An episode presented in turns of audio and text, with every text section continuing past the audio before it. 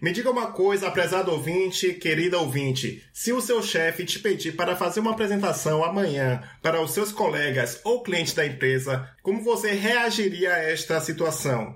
Como você se sente quando precisa vender o seu peixe? Meu nome é Caio Costa e para falar sobre técnicas de oratória para você usar como marketing pessoal, eu convidei Yang Mendes. Olá, Yang, seja bem-vindo e diga quem é você na fila do mercado. Tudo bom, Caio? Como é que tá? Um abraço a todos os ouvintes aí do Podicitário. Um prazer muito grande falar com esse grupo de pessoas criativas, dinâmicas, que são os publicitários aí de todo o Brasil. Então, Caio, meu nome é Yang Mendes, eu eu tenho uma empresa de treinamento especializada em oratória aqui em Salvador, chamada Eloquência Escola de Oratória. A gente já treinou mais de 3.500 pessoas em mais de 183 turmas aqui em Salvador e em outras cidades também de nosso estado. Eu estou há 10 anos ensinando oratória, né? sou professor e palestrante há mais tempo, quase 15 anos mas há 10 anos estou focado em oratória, tenho formação em administração, uma pós-graduação em psicologia analítica, estou fazendo outra de mitologia, que é uma coisa que eu gosto muito, e tenho uma formação paralela em filosofia. Então eu gosto muito do ser humano, entender o ser humano, e a comunicação humana é minha, meu, meu expertise, minha expertise principal, e eu sou apaixonado por esse tema. Então vai ser um prazer conversar com você nesses próximos minutos. Maravilha, eu, eu, digo mesmo. Então, querido ouvinte, prezado ouvinte, então fique com a gente até o final para você aprender a melhorar suas apresentações na vida real e as dicas começam depois da vinheta. Podicitário, o seu podcast de publicidade, marca digital e mídias sociais.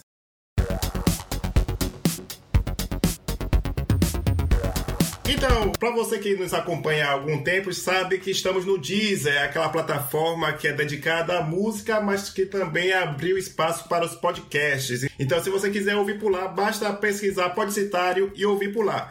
E também estamos no Spotify, que é através da playlist Música para Criar, que é uma seleção de músicas que eu coloquei quase 70 músicas para inspirar o seu trabalho. E também tem um link direto para o Google Podcasts, que é para quem tem Android, é, acha que não, não precisa instalar o aplicativo de podcast, basta ouvir por lá. No link que está no post, você vai lá diretamente e clica no play e o episódio começa a tocar lindamente aí no seu aparelho. E se você quiser comentar algo ou ficou alguma dúvida desse episódio, basta mandar para podcast@blogcitario.blog.br para eu ler nos próximos episódios ou responder diretamente para você. Então é isso, chega de recados e vamos para o papo.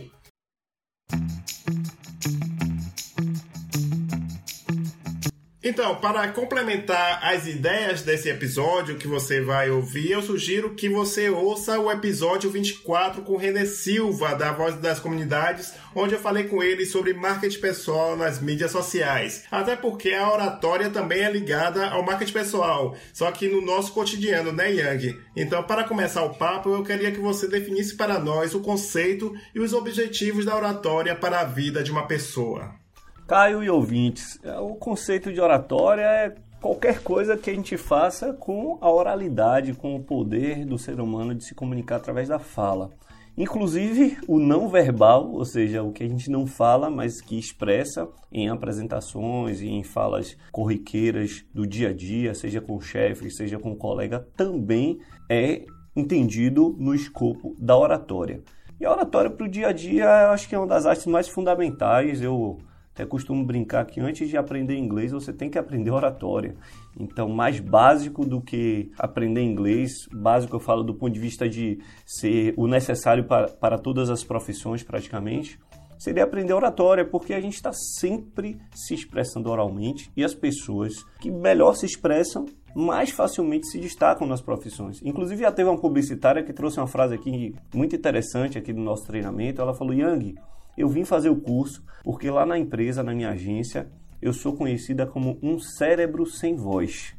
E eu achei muito interessante por conta dessa criatividade desse, desse termo, mas que muitas vezes acontecem em diversas organizações de pessoas com muito conhecimento técnico, sabendo trabalhar bem, contudo não são vistas nas organizações e às vezes não crescem quanto poderiam crescer porque não conseguem se expressar. Que é uma arte relativamente mais simples do que todo o desenvolvimento que a pessoa fez profissionalmente para chegar nesse patamar de conhecimento. Então a pessoa abdicou de desenvolver algo simples, que não sei porquê, às vezes tem vários motivos as pessoas não treinarem, e acabou se dedicando só à sua questão técnica profissional e isso ficou para trás, essa questão da oratória, da comunicação, do marketing pessoal, e acaba que ele vê muitas vezes profissionais menos qualificados tecnicamente avançando na carreira. Isso é um grande problema. Aquele tipo de pessoa que a gente fala assim, ah, fulano, ele é muito bom, mas não sabe passar o conteúdo, né? Vamos dizer assim, ele não tem uma boa retórica, né? Que até mesmo é um conceito que as pessoas confundem, né?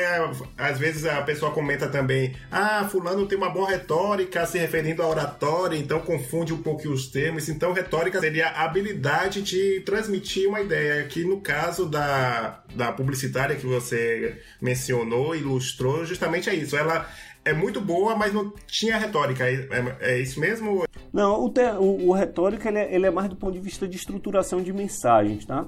Então, a retórica ela é mais, ela diz mais respeito a como você desenvolve uma mensagem, ou seja, como é que você pega esse texto e coloca ele de uma maneira atraente, envolvente e tal, que publicitário até de, da parte de redação são muito bons nisso, são muito bons em construir um argumento que seja envolvente. E tem uma outra parte da oratória chamada eloquência, que é o orador que pega essa retórica, ou seja, essa estrutura de mensagem bem desenvolvida e trabalha isso de maneira envolvente, de maneira dinâmica, com boas pausas, com boas entonações, com vivência daquilo que se fala e isso faz uma grande diferença quando você coloca de uma maneira ou de outra. Porque tem gente que é, é muito bom tecnicamente, tem até uma boa retórica, ou seja, consegue, através da estrutura de mensagem, explicar bem as coisas, envolver as pessoas, só que não tem uma boa eloquência. E isso fica. É, a apresentação tende a ser uma apresentação mais chata, porque fica mais intelectual do que emocional e o orador tem que saber vibrar tanto numa área quanto, no, quanto na outra. Ou seja, tem que saber informar, trazer dados, trazer argumentos, mas tem que saber, através da eloquência, através da colocação vocal, também envolver as pessoas, também tocar as pessoas e também trazer as pessoas, porque afinal de contas, a maioria das nossas decisões que a gente toma na vida, a grande maioria, isso os psicólogos já estudaram, são decisões emocionais. Então a gente escolhe a gente compra as coisas, escolhe as, as nossas ideias mais pelo vínculo emocional do que por um, um aspecto de desenvolvimento racional acerca do assunto ou acerca da pessoa. Até mesmo porque eu posso pegar um exemplo justamente da pessoa que está procurando emprego, por exemplo. Aí vai que a pessoa não consegue demonstrar que é competente para o cargo justamente por a falta de eloquência, falta de é, linguagem é, não verbal também, né? Que pode transmitir outra coisa que ela não esteja querendo transmitir. Por exemplo, ombro, ombro caído na hora de falar, transmite desânimo. Então o empregador pode também ter uma péssima impressão inicial. Seria um exemplo mais ou menos sobre isso, né? Isso, isso. A linguagem não verbal é, inclusive, tem, é muito importante. Inclusive, tem um psicólogo norte-americano já falecido chamado Albert Mehrabian ele fez um, um, estudo, uma pesquisa e descobriu que em momentos de incongruência, ou seja, que a pessoa fala alguma coisa e você não está sabendo se, se, aquilo é verdade ou não, a, a linguagem não verbal ela é até mais importante do que o texto. O texto, nesse caso, ou seja, a sua mensagem textual, só representa 7% do que a pessoa entende. Então, digamos, a pessoa fala assim: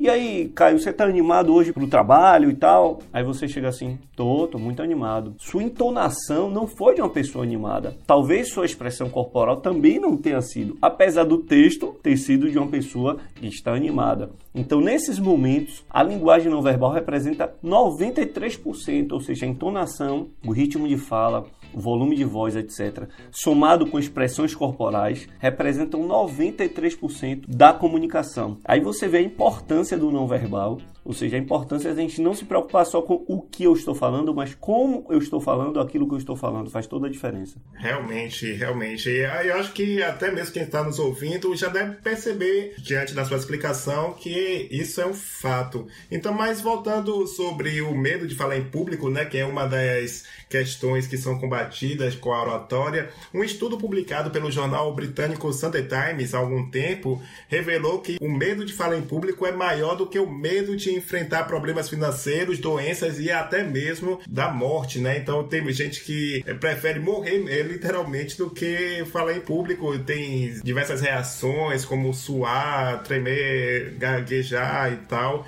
É capaz de quem ouviu minha hipótese lá no início do episódio deve ter mesmo suado, né? Ao pensar no, no caso dessa possibilidade. Esse medo certamente vem da infância ou adolescência, quando a pessoa ouvia ou se convencia que não era boa para se apresentar, não é mesmo? Isso, Caio. Olha, o medo, isso, isso é não só nessa pesquisa, mas todas as pesquisas que são feitas, que são espontâneas, de respostas abertas e espontâneas, quando a pessoa chega na rua e pergunta qual o seu maior medo, o medo de falar em público sempre, em qualquer pesquisa do mundo, sempre está entre os cinco maiores medos do ser humano. E muitas vezes, como você falou, está em primeiro e dezenas de vezes também acima do medo da morte. Porque o medo de falar em público está muito mais próximo do que o medo da morte. A gente, a maioria das pessoas tem medo da morte. Contudo, a gente não está pensando na morte todo dia. Só que a prestação em público, a gente, dependendo da profissão, tem que se virar quase todo mês, cada bimestre, tri, trimestre, semestre. A gente tem que fazer uma, uma boa apresentação e isso pode impactar positivamente. Então, a gente está com aquele medo bem iminente, bem próximo a nós. Essa questão de, de onde vem o medo tem vários fatores, digamos assim. Tem essa questão da infância, de alguns traumas que a gente vive na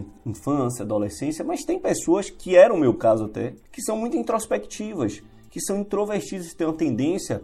O professor Jung, grande psicólogo conhecido mundialmente, né, Carl Gustav Jung, conseguiu definir os tipos psicológicos né, do ser humano. E uma, uma das divisões que ele fez foi, foi de pessoas extrovertidas e pessoas introvertidas. A maioria das pessoas tímidas, a quase totalidade das pessoas chamadas tímidas, são pessoas introvertidas. O que é que vem a ser introvertido? A energia psíquica da pessoa primeiro vai até os objetos, entende o que está acontecendo, os objetos ou as, ou as pessoas, e depois traz para ele para valorar isso e se relacionar com essas pessoas ou objetos. O extrovertido é o contrário, ele joga energia psíquica junto com o movimento de, de se conectar com as pessoas. Então ele primeiro se conecta com as pessoas e depois reflete sobre isso, depois analisa, etc.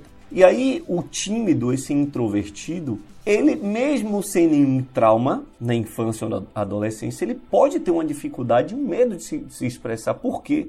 Porque ele não conseguiu analisar o ambiente ainda. Ele está falando em público, as pessoas é que estão analisando ele. Então, isso é um grande problema. A maioria das pessoas que procuram a gente aqui é por conta desse medo. E graças a Deus a gente tem um, um resultado assim, muito, muito positivo. Até porque, como, como eu falo para os alunos, eu não entendo medo por ter lido algum livro, etc. li alguns livros que falavam de medo de falar em público, que falavam de medo. Gosto muito de psicologia, gosto de entender essa, a mente humana. Contudo, a questão fundamental é que eu entendo medo porque eu já vivenciei, eu fui extremamente medroso. Eu era aquele cara que tinha medo de levantar a mão para falar presente na sala de aula, não falava nada, ficava quietinho no meu canto, não, não namorava, quase não interagia, quase não tinha amigos na, na, na infância, adolescência, na escola por conta disso, porque eu era muito travado, muito medroso, muito tímido.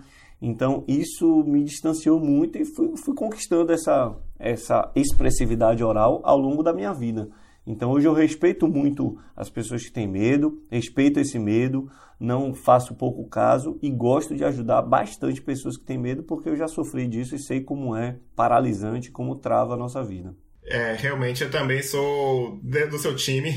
É, eu era do seu time, na verdade, né? Eu era muito tímido na escola e teve um caso que eu, eu era daquele tipo de aluno que no trabalho em grupo era o que se prontificava a escrever, se, se fosse o caso, escrever todo o trabalho e deixar. Só não me bote para apresentar, aquele cara que fala assim. Isso. Só não me bote para apresentar. Eu faço tudo aqui e vocês apresentam, né? Eu sei como é. Pois é. Mas aí que tá, eu quero pegar um exemplo que, para você que está nos ouvindo, ver como é importante a apresentação, você desenvolver a sua oratória, porque é fundamental para nossa vida. Teve uma vez que, nessa, nessa rotina de escrever, trabalho, deixar outra pessoa, nunca tive problema, mas na oitava série, olha, olha aí para você ver como é que me marcou. Uhum. Me escrevi todo todo o trabalho, né? Como sempre, tudo bonitinho, todo organizado. E teve um cara que aquele sempre aquele oposto, né? Extremo oposto que não tem problema nenhum para falar, que não tá, não tá nem aí para nada e pediu para ser colocado de última hora no grupo. Aí eu disse: "Ah, tá, eu te coloco, mas você vai lá e apresenta, né?" Uhum. Então,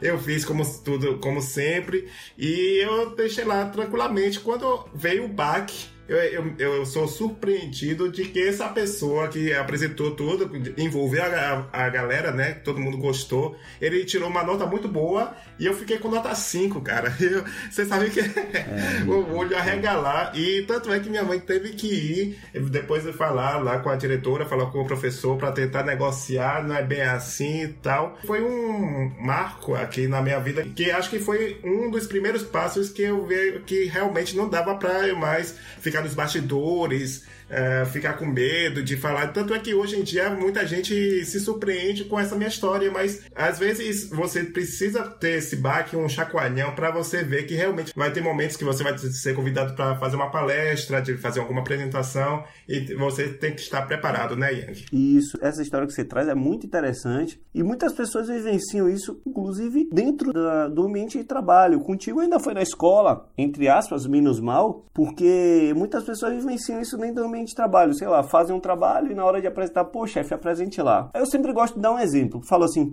eu pergunto pra, pra turma assim, você que tá me ouvindo, é, se liga aí e responda. Você que é publicitário, você, geralmente publicitário, tem uma cultura musical um pouco acima da média, tá? Mas, mas as, a pergunta que eu faço na sala de aula é, de quem é essa música que Elis Regina canta? Aí eu pergunto assim, aquela música, minha dor é perceber que apesar de termos feito tudo que fizemos, ainda somos os mesmos e vivemos como os nossos pais. Aí eu pergunto assim: alguém aqui sabe? Aí numa turma de 20, em geral, como eu disse, publicitário é acima da média nesse quesito. Mas em geral, numa turma de 20, levantam aí a mão duas pessoas. Aí eu, duas, três pessoas. Aí eu pergunto assim: de quem é essa música? Aí eu falei: todo mundo conhece? Todo mundo conhece. Mas de quem é a música? Aí só três levantam. Aí eu pergunto: de quem é? Aí o cara fala: Belchior.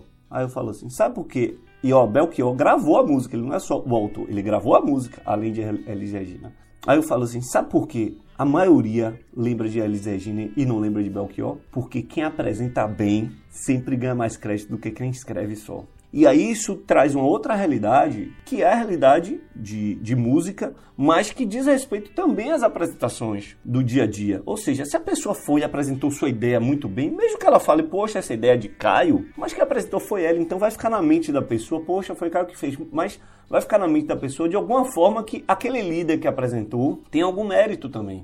Porque a apresentação dele foi muito boa e acaba se vinculando a imagem dele com o projeto, o, o resultado que Caio desenvolveu, mas que não conseguiu apresentar. Então, essa é uma dor muito grande e que as pessoas sofrem e muitas delas só vêm para o curso porque sofrem isso. Porque olham poxa, eu não estou conseguindo apresentar, estou passando o trabalho para fulano, cicrano apresentar, e isso não está legal porque ninguém está me vendo na empresa.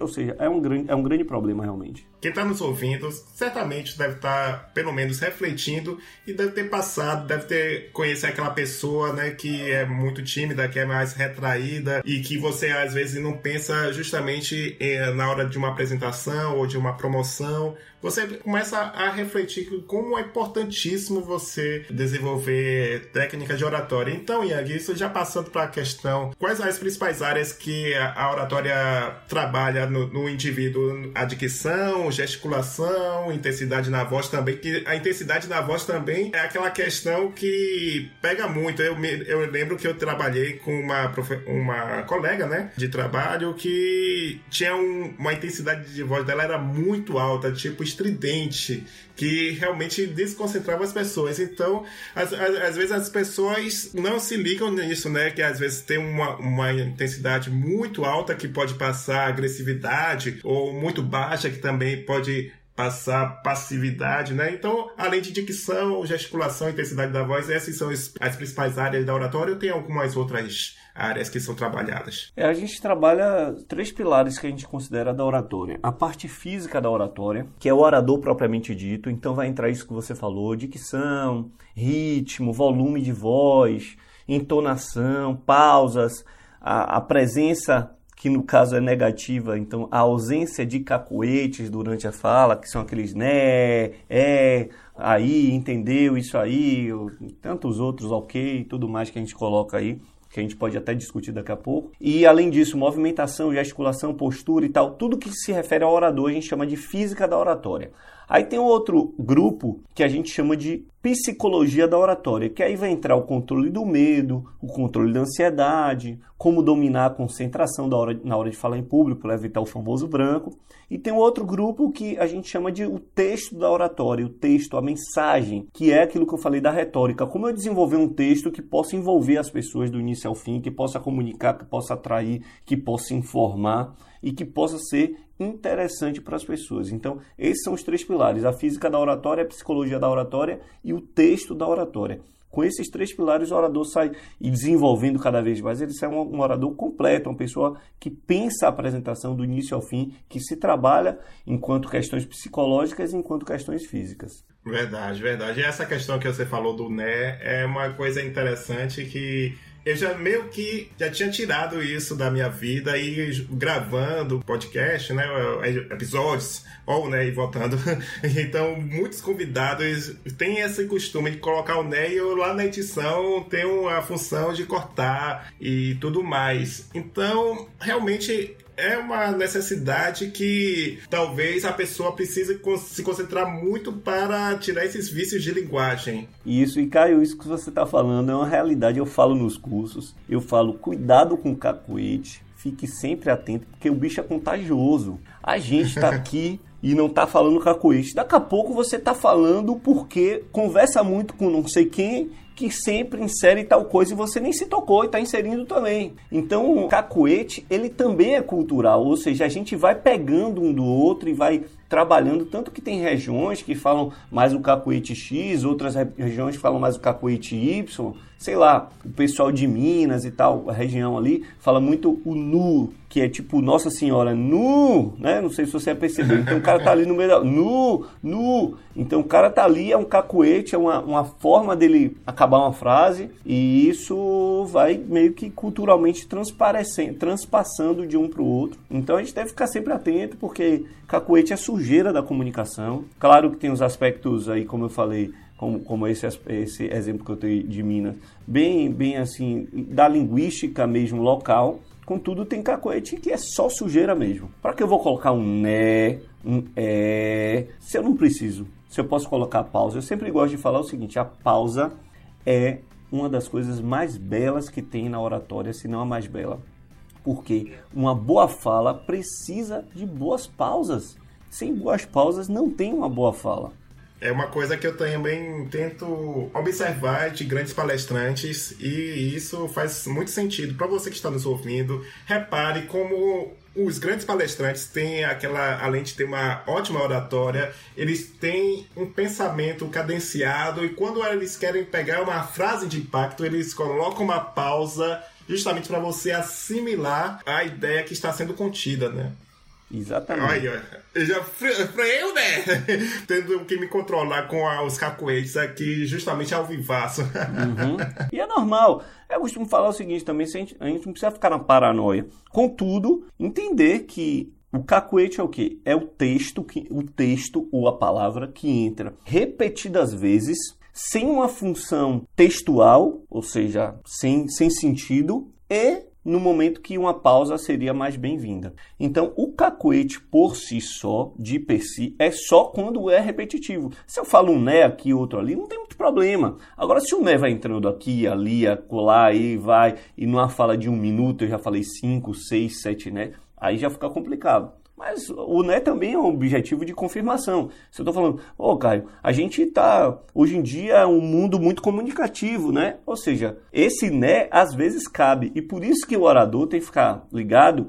Para o orador inicial, eu sempre falo, corta tudo, não fica querendo analisar, não. Mas para quem já tem um pouco mais de bagagem, para fazer esse critério de que às vezes realmente vai caber um, um texto ali que parece cacuete, mas que, como não é repetitivo, como não é repetido muitas vezes, ele acaba não sendo cacoete, não é entendido como cacoete do ponto de vista da oratória. Interessante. E justamente uma das ferramentas trazendo um pouquinho para as mídias sociais, já que é um dos pilares dos assuntos que são tratados por aqui, eu tenho visto que o LinkedIn, pelas minhas observações, meus trabalhos que eu estou colocando lá, estou publicando com mais frequência, praticamente de forma diária lá no, no LinkedIn. Se você quiser, quem está nos ouvindo, quiser me seguir lá, É, basta clicar lá, Caio V Costa, Caio Costa, mas eu vou colocar aqui o link no post. Mas a questão é que o vídeo Claro que também o YouTube está aí, né? É a segunda maior ferramenta de pesquisa do mundo, deixando muita gente rica, né? E muita gente sonhando em ser youtuber, vamos dizer assim. Então, o vídeo, Yang, você sente que as, o pessoal também procura justamente, além de ter esse medo de falar em público, também destravar, tirar as desculpas de fazer um vídeo por exemplo, porque o vídeo no LinkedIn, hoje em dia, pelo que eu tenho, observado, tem um desempenho muito bom, as pessoas estão gostando. Um vídeo que eu faço curto de um minuto com uma dica, ensinando alguma coisa, algo bem rápido, sem edição. Eu também faço mais para treinar, então eu fico, fica a minha dica aqui para você que está nos ouvindo. Se você quiser destravar, tenta colocar, fazer um vídeo com uma coisa que você sabe, um assunto que é do, do seu domínio, que você gosta, e aí você vai começar a, a destravar. Então, Yang, você sente que também as pessoas estão mais em busca de aprender técnicas de oratória para desenvolver suas habilidades em apresentação em vídeo? Sim, Caio, sim. E isso está tão forte que eu estou fazendo já, estou gravando aqui aulas de um curso online que eu estou fazendo para gravação de vídeos para a internet, especificamente para o Instagram, esse primeiro curso. Ou seja, como você gravar vídeos, não do ponto de vista técnico tanto, né, do ponto de vista de edição, essas coisas de, mas algumas dicas sim de edição, algumas dicas de iluminação, algumas dicas de, de, dicas de câmera, mas muito mais o orador, a pessoa gravando o vídeo, porque realmente a gente já tem estatísticas, vocês sabem disso e quem é da área de, de publicidade mais digital sabe também disso que vídeos engajam muito mais do que imagens puras, do que texto, ou seja, a gente tem um poder de engajamento muito maior por vídeo. E nós, profissionais de diversas áreas, não podemos abdicar de gravar vídeos.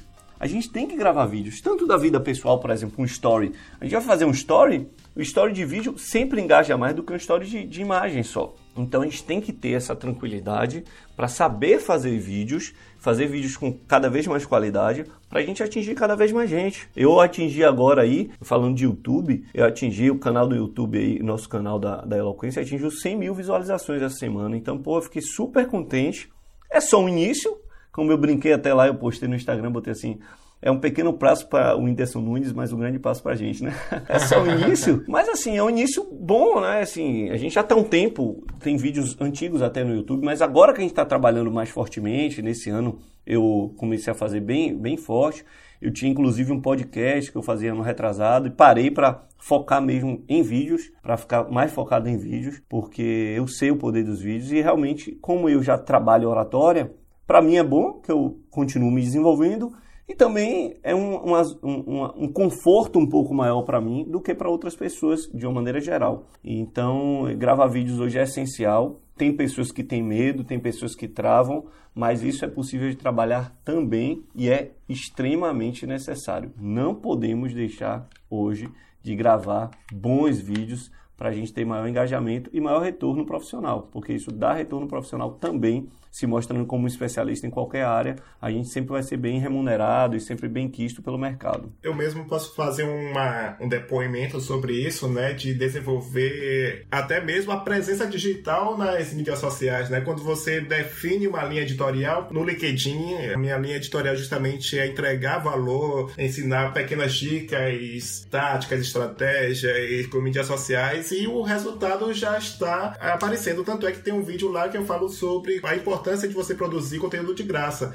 Então, Yankee, você agora atingiu 100 mil visualizações. Imagine isso para um profissional que tem um, um nicho, atua em um nicho de mercado. São 100 mil pessoas, pelo menos pode ser que assistiram até o final, metade, mas foram 100 mil pessoas que se interessaram, que você alcançou e que certamente vai ter um retorno financeiro. A pessoa vai lembrar, poxa, quem é que eu vou indicar quando um amigo quiser falar sobre oratória? Yang Mendes por causa disso. E ainda mais se você produzir conteúdo, porque você tem que, tem que seguir aquele ditado: quem é visto é lembrado, né? E quem não é visto não é lembrado também por causa disso. Que se você deixar de produzir conteúdo, produzir vídeos inéditos, a sua presença na mente do público também desaparece, né? Exatamente. E hoje, por exemplo, isso para mim é uma das prioridades. Assim, uma prioridade que eu tenho aqui na empresa é fazer vídeo.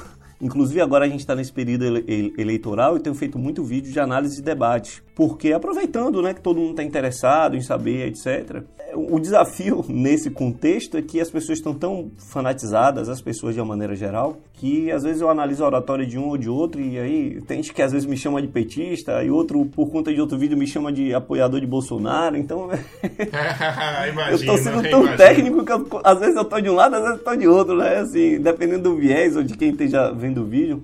Mas assim, o bom é que, como eu te disse, agora eu estou focando mesmo nisso e a gente está fazendo, estou subindo no mínimo três vídeos por semana, no mínimo. Agora mesmo eu acabei de. A gente até demorou um pouquinho de começar a entrevista, porque eu estava finalizando a edição de um vídeo aqui com o meu, né, o editor de vídeo, estava fechando com ele. Só que é um vídeo um pouco mais longo, que um vídeo de 17 minutos de uma análise de um, de um dos debates aí que teve.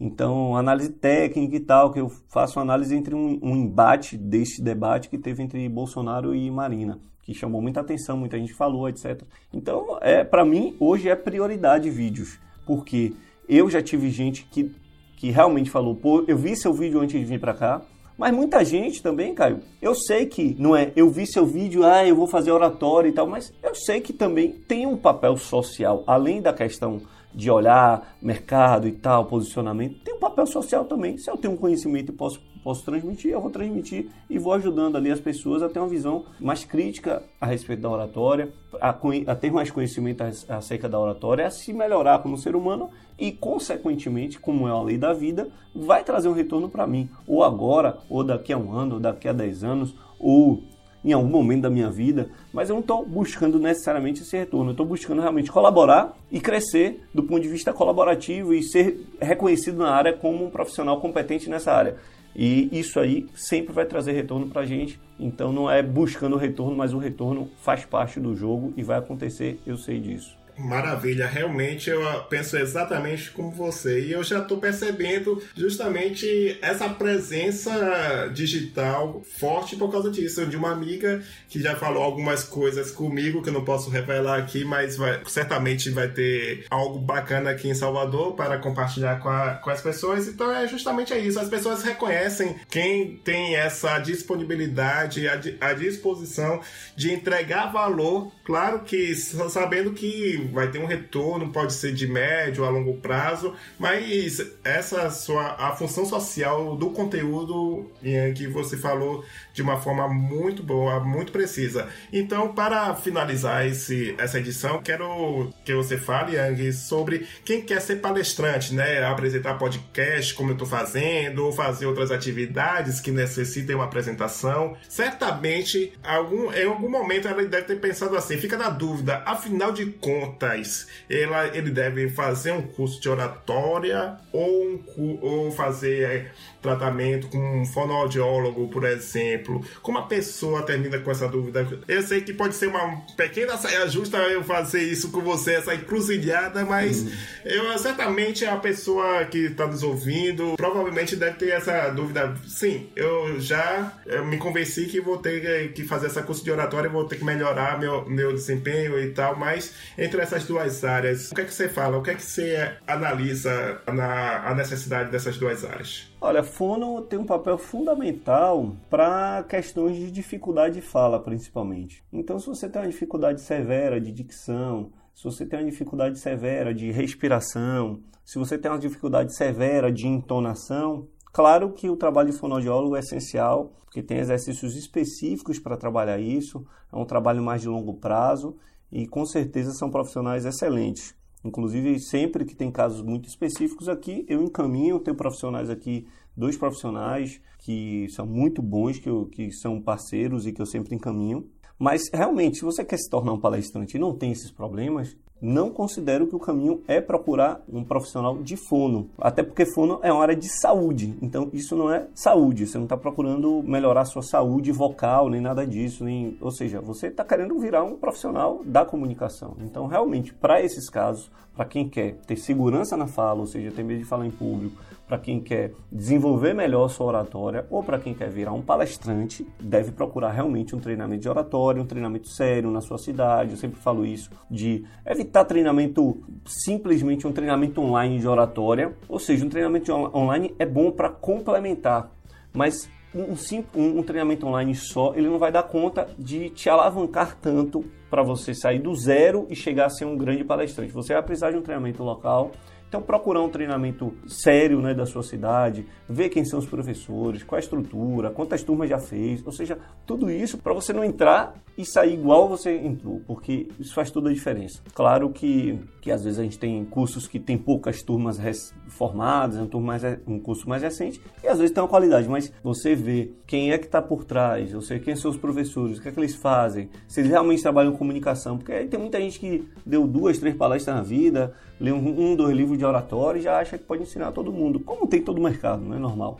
E a gente tem que ter cuidado com isso para a gente não investir em algo que realmente não dê retorno. Mas oratória é uma arte maravilhosa e eu recomendo mesmo que as pessoas procurem se desenvolver com os profissionais que, que eles confiem, que eles vejam que, que possam ajudar eles nesse caminho. Show de bola, maravilha. Eu, eu acho que esse episódio é, concentrou as técnicas, pelo menos as principais técnicas de oratória, pelo menos para você que está nos ouvindo, prezado ouvinte, querido ouvinte, começar a refletir o que você precisa mudar em relação à sua comunicação, melhorar a sua comunicação, seja no trabalho, seja no seu trabalho autônomo, né?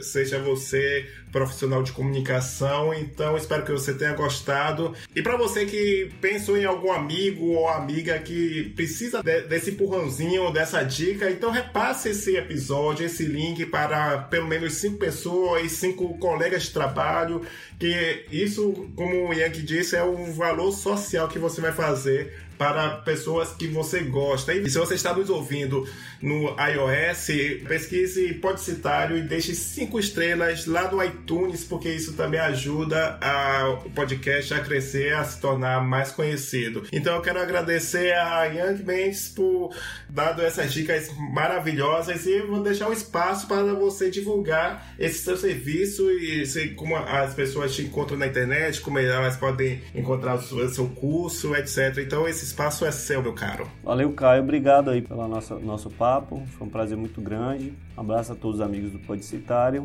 E para quem quiser encontrar a gente, YouTube Eloquência Oratória, Eloquência com CE no final, Oratória. No Instagram também Eloquência Oratória. No Facebook também Eloquência Oratória. Instagram eu também estou lá presente e subo muita coisa legal sobre a oratória. Yang Mendes, Y-A-N-G Mendes. E nosso site eloquência com CE também, ponto com, ponto br. Eloquência www.treinamentos.com.br. E aí você tem todas as informações de treinamentos e tudo mais. E qualquer dúvida, às vezes até pelo Instagram, que a pessoa tem um contato mais próximo, pode mandar uma mensagem para mim. Às vezes, às vezes está com alguma dúvida, está com alguma questão específica, pode mandar mensagem que eu vou respondendo e vou poder ajudar também as pessoas nesse sentido. Show! Então, esses links, só para deixar claro, se você ficou com alguma dúvida, não se preocupe que todos os links estarão aí no post ou na descrição do podcast para você acessar, que certamente serão dicas maravilhosas para complementar tudo que foi conversado aqui nesse episódio. Então é isso, meu, meus caros ouvintes. Até o próximo episódio. Tchau, tchau.